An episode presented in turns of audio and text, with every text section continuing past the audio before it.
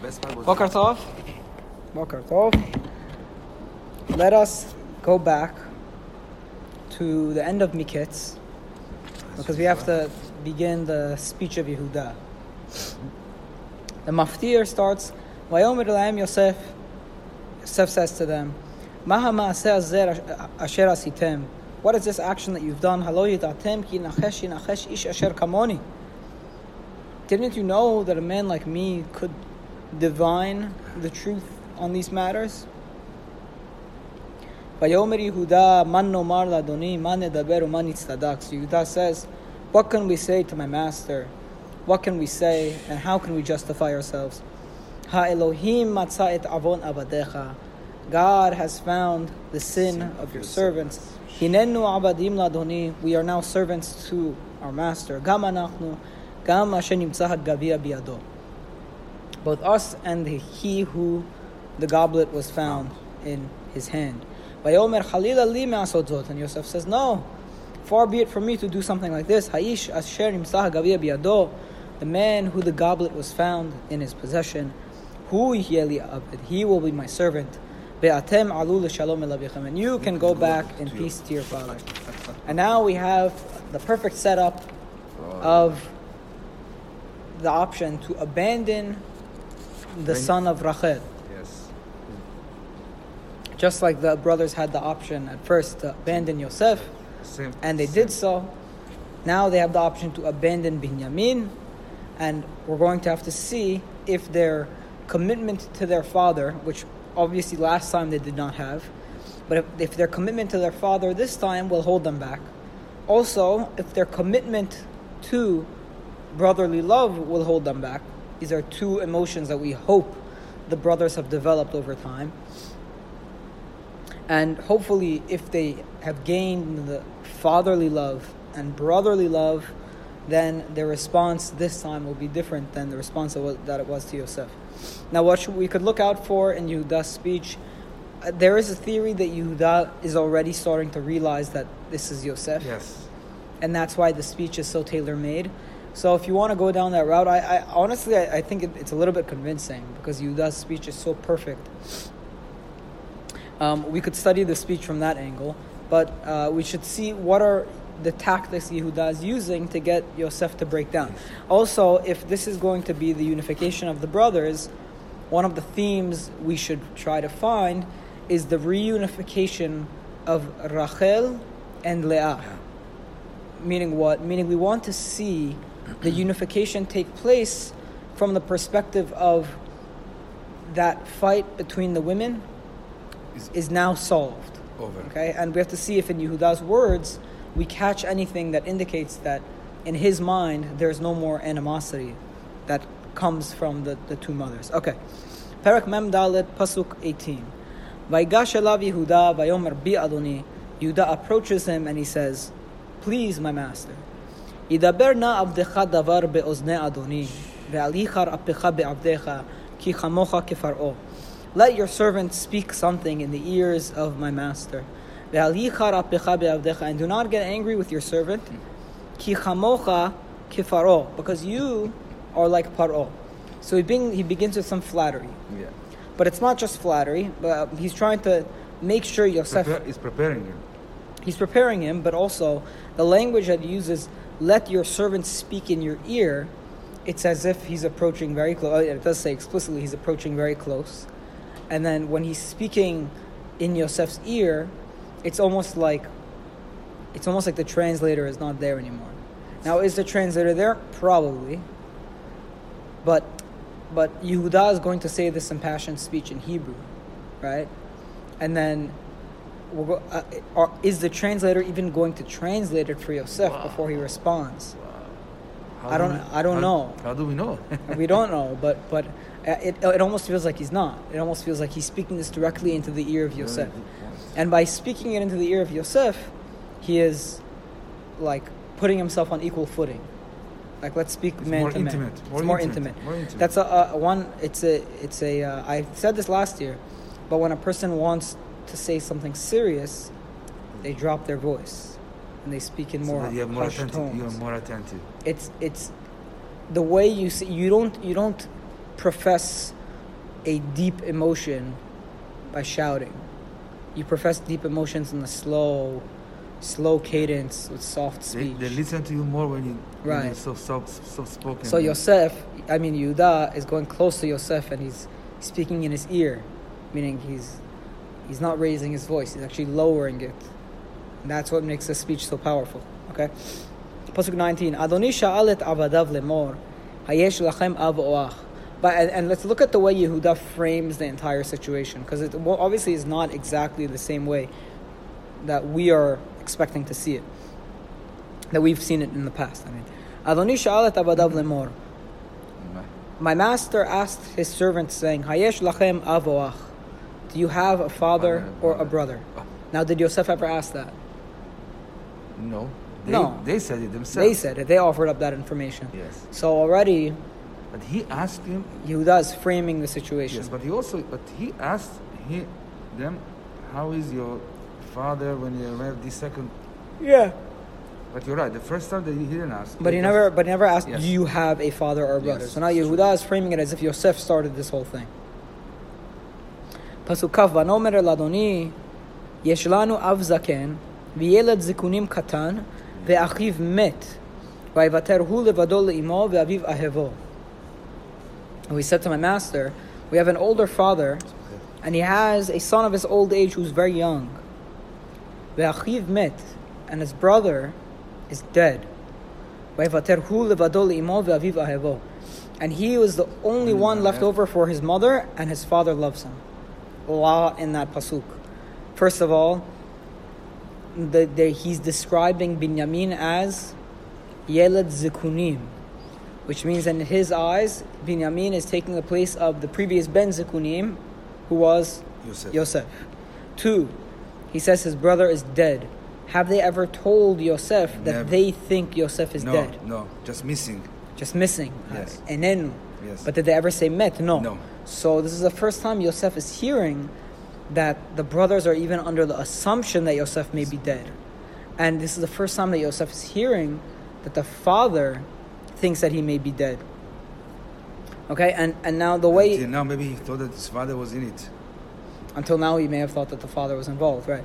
And then, he says, he was left over for his mother. We're going to see the way Yehuda relates to Rachel. It's almost like he feels bad for her, like he feels bad for her memory, which is a nice thing, because until now we thought the sons of Leah don't really like their aunt so much. So that's another element in the pasuk 21. Vatomer el avadecha horiduhu elai ve'asima aini alav. So you said to your servants, bring him down so I can put my eye upon him. Pasuk kafbet. Vanomer ladoni lo yuchal hana ar laazov et aviv. And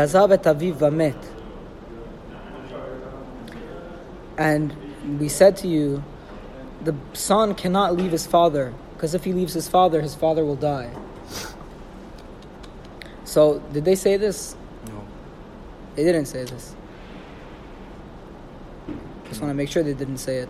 I don't think they said it. No, they never said that. Yaakov said that if I lose Benjamin, then I'm going to die. Right. But they never said this. So Yehuda, again, he's framing it. A, you asked about this son.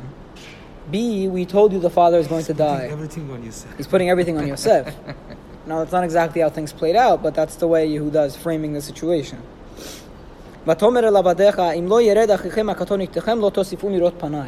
And you said to your servants, if your younger brother doesn't come, you cannot show up. You cannot see my face. And when we went up to your servant, our father, and we told him all of your words, our father said, no, don't go with Binyamin, just go get us more food. And we said, we can't go. If we have our younger brother, we will go. Because we can't see the face of the man if our younger brother isn't there with us, is missing. And our father, your servant, said to us, you know that my wife has given birth to me to 2 children. Now, here, the beauty of this is that Yehuda is quoting Yaakov. Yes, his father. He's characterizing Yaakov. Yes. Now, he's not going to... This is Yehuda's putting words in Yaakov's mouth to convey the distress of the father. And what Yehuda is doing is he's putting all the blame on Yosef. He's saying, you asked about the son. You asked about the father. We told you he would die. You asked for Binyamin anyways. Now listen to what our father said before we even let go of this boy. And see what you will be responsible for if you keep Binyamin, if you keep this boy. You're going to be responsible for the death of this old poor man who suffered so much. And then of course, if Yosef thinks about this, at that point, to realize that A, that his father wasn't in on it, and B, that he will be the cause of so much pain and suffering, he cracks. He can't hold up the appearance of indifference anymore, okay? So, you know that Yaakov says, quote unquote, you know that two boys, my wife gave birth to me. Now he says, Yaldali ishti, and this is Yehuda describing Rachel as Yaakov's wife. So again, Yehuda is confident in talking about Yaakov's love for Rachel, even though Yehuda himself had a lot of distress with that love. You know, it's like as a child. It's very hard to speak about things that you hate. But Yehuda is speaking comfortably about Rachel because maybe he's gotten over the motherly hatred that was between the two women. And now Yaakov continues. Yehuda quotes Yaakov saying, one of my sons went out from me. And I said, he must have been completely torn apart. And I have not seen him until now.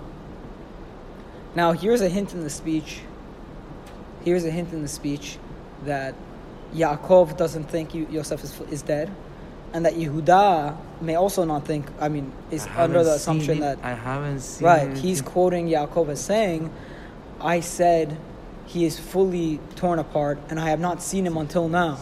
Well, obviously... That means that he still believes that he's alive. It's still, when Yehuda is quoting Yaakov, he's quoting him as seemingly still believing that Yosef could be alive. Because he's saying...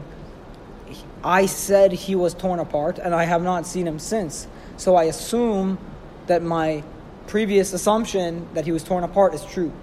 Am I 100% sure? Not exactly.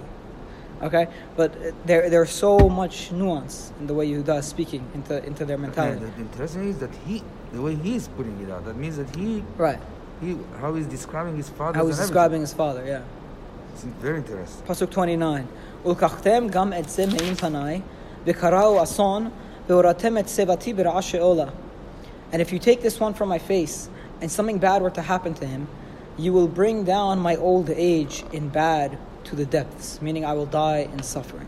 So Yaakov says,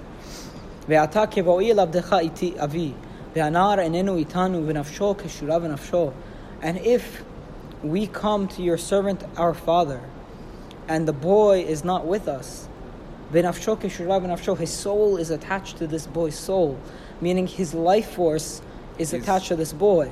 And if the boy is gone, my father's soul will disappear. And if he sees that the boy is not around, he will die. Then your servants would have brought the old age of my father down into the depths in suffering. Meaning, Yosef, if you do this... This is what's going to happen. You're going to be responsible for us brothers bringing our father down to his demise. Ki avdecha ara betanaar. And now Yehuda speaks about his own part in this whole situation. Ki avdecha ara betanaar.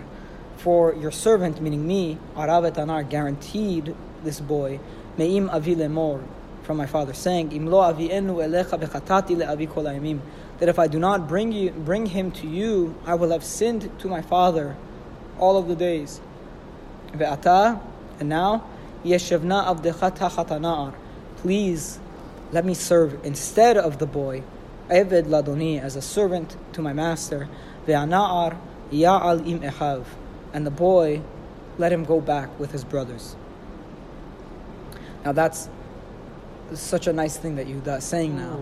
because he's willing to give up his own life for the sake. Meaning, what is Yehuda essentially saying? Not only is he willing to give up his own life for this boy, for Binyamin, he's willing to give up his own life for his father, which means that Yehuda has gained an appreciation for Kibud Al Zahem, which was seeming to be lacking in the first part. Because in the first part, the number one question you have is, okay, even if you hate Yosef, you know that your father loves him. So why you want to make suffer? So why don't you know your father is going to suffer? So now we see a sensitivity on Yehuda's part to the suffering of the father. We see him taking responsibility. They grew up for Binyamin, and we see him comfortably talking about Rachel, the wife of his father, even though he knows that he himself suffered so much seeing his mother take a second place behind Rachel. So a lot of things are being fixed in this speech. Yeah. Last Pasuk 34, Ki lavi, how can I go up to my father? And the boy is not with me. Pen ashenim tzahad, lest I see the bad that will find my father. So the final thing he's saying is, I would rather just stay here and be your slave than go back and see my father suffer, because it is much worse, the suffering that I will see in my father, than the suffering I will endure as your slave. So you can imagine now from Yosef's perspective, again, he's gotten the answer that why Yaakov has not reached out to him all this time, because Yaakov thinks he's dead. Correct. He's completely cast to blame for making his father suffer, for making his father suffer over the lost wife that he only had one last remembrance for, Binyamin, and now he's going to be a cause of that suffering. And now Yehuda, the way he's framing everything, Yosef is to blame for every last detail, because you're the one who asked for Binyamin. You're the one who asked about our father. You're the one who's making us suffer all this. We told you our father is going to die, and you still made us get Binyamin. So if Yehuda wants to hold up any of the pretense, if Yosef wants to hold up any of this pretense, it's not going to be easy. Another question. All of these words said, and he's blaming Yosef. But as a king, he didn't have to care about Yaakov, Now, yes, it's his father, but if it was Pharaoh, he wouldn't have cared. So here's so you're asking is, in theory, what Yehuda is doing is very dangerous. Yes. Because if this is really a Paro, yes. Why would the man even care? Exactly. He's probably slaughtering people right on there. Yeah, he doesn't care. So what? This boy stole my goblet, and he has to be... Yeah. And so Yehuda is making like an emotional appeal to see if he can spot something in the heart of this dictator. So, to my opinion, is he went to his heart because he knew this was Joseph. He had a. It's look. I like. I'm not opposed to that interpretation. Because meaning Yehuda, Yosef is trying to give himself away the whole time. Yes. All the little hints that he's dropping, and Yehuda and Yosef keeps blaming it. Yosef keeps claiming he's nacheshi. I can divine. Now Yehuda doesn't believe in this stuff. Yehuda doesn't believe that he is a sorcerer. That's not the way their father's household thinks. Yes. They don't think in these terms. So what's Yehuda thinking the whole time? Well, he's trying to figure out what Yosef's up to. He's not attributing it to any divine abilities. This is a psychological speech. It's not a. It's a psychological speech. Yes. It's definitely even if he's not he's not under the assumption that it's Yosef, definitely in the back of his mind. If you want to think subconsciously, he probably knows that there's something here because they hear Yosef's voice. Remember what I said they keep immediately upon hearing that Yosef accused them of being spies, Ruven turns to his brothers and say, see, I told you we are guilty for Yosef. And he said, why are they thinking about Yosef 20 years later? So he said one of the answers is because they're in Mitzrayim, where they know Yosef was sold down to.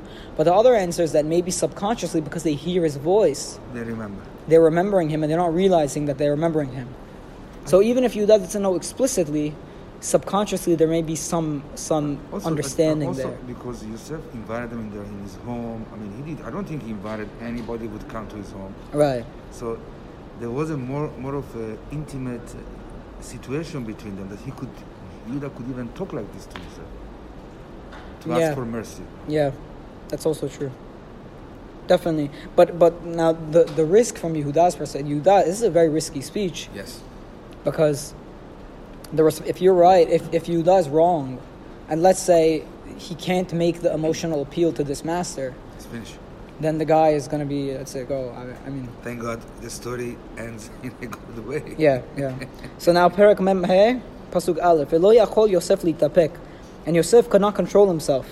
Lechol ani tzavim alav, in front of all of the people who were standing there. Vayikra, and he called out, hotziu chol ish me'alai, get rid of all of the men from before me. Ve'lo amad ish ito beitvada Yosef elecha, that no man was there when Yosef made himself known to his brothers. Vayiten et kolo bivchi, and he gives his voice out to crying. Vayishmeu Mitzrayim, and Mitzrayim heard. Vayishma bet Paro, and the house of Paro heard.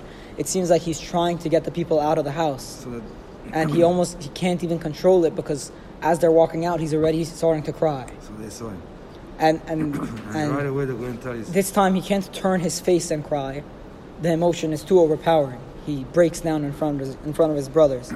So it's like Yehuda disarmed him. Completely disarmed Yosef.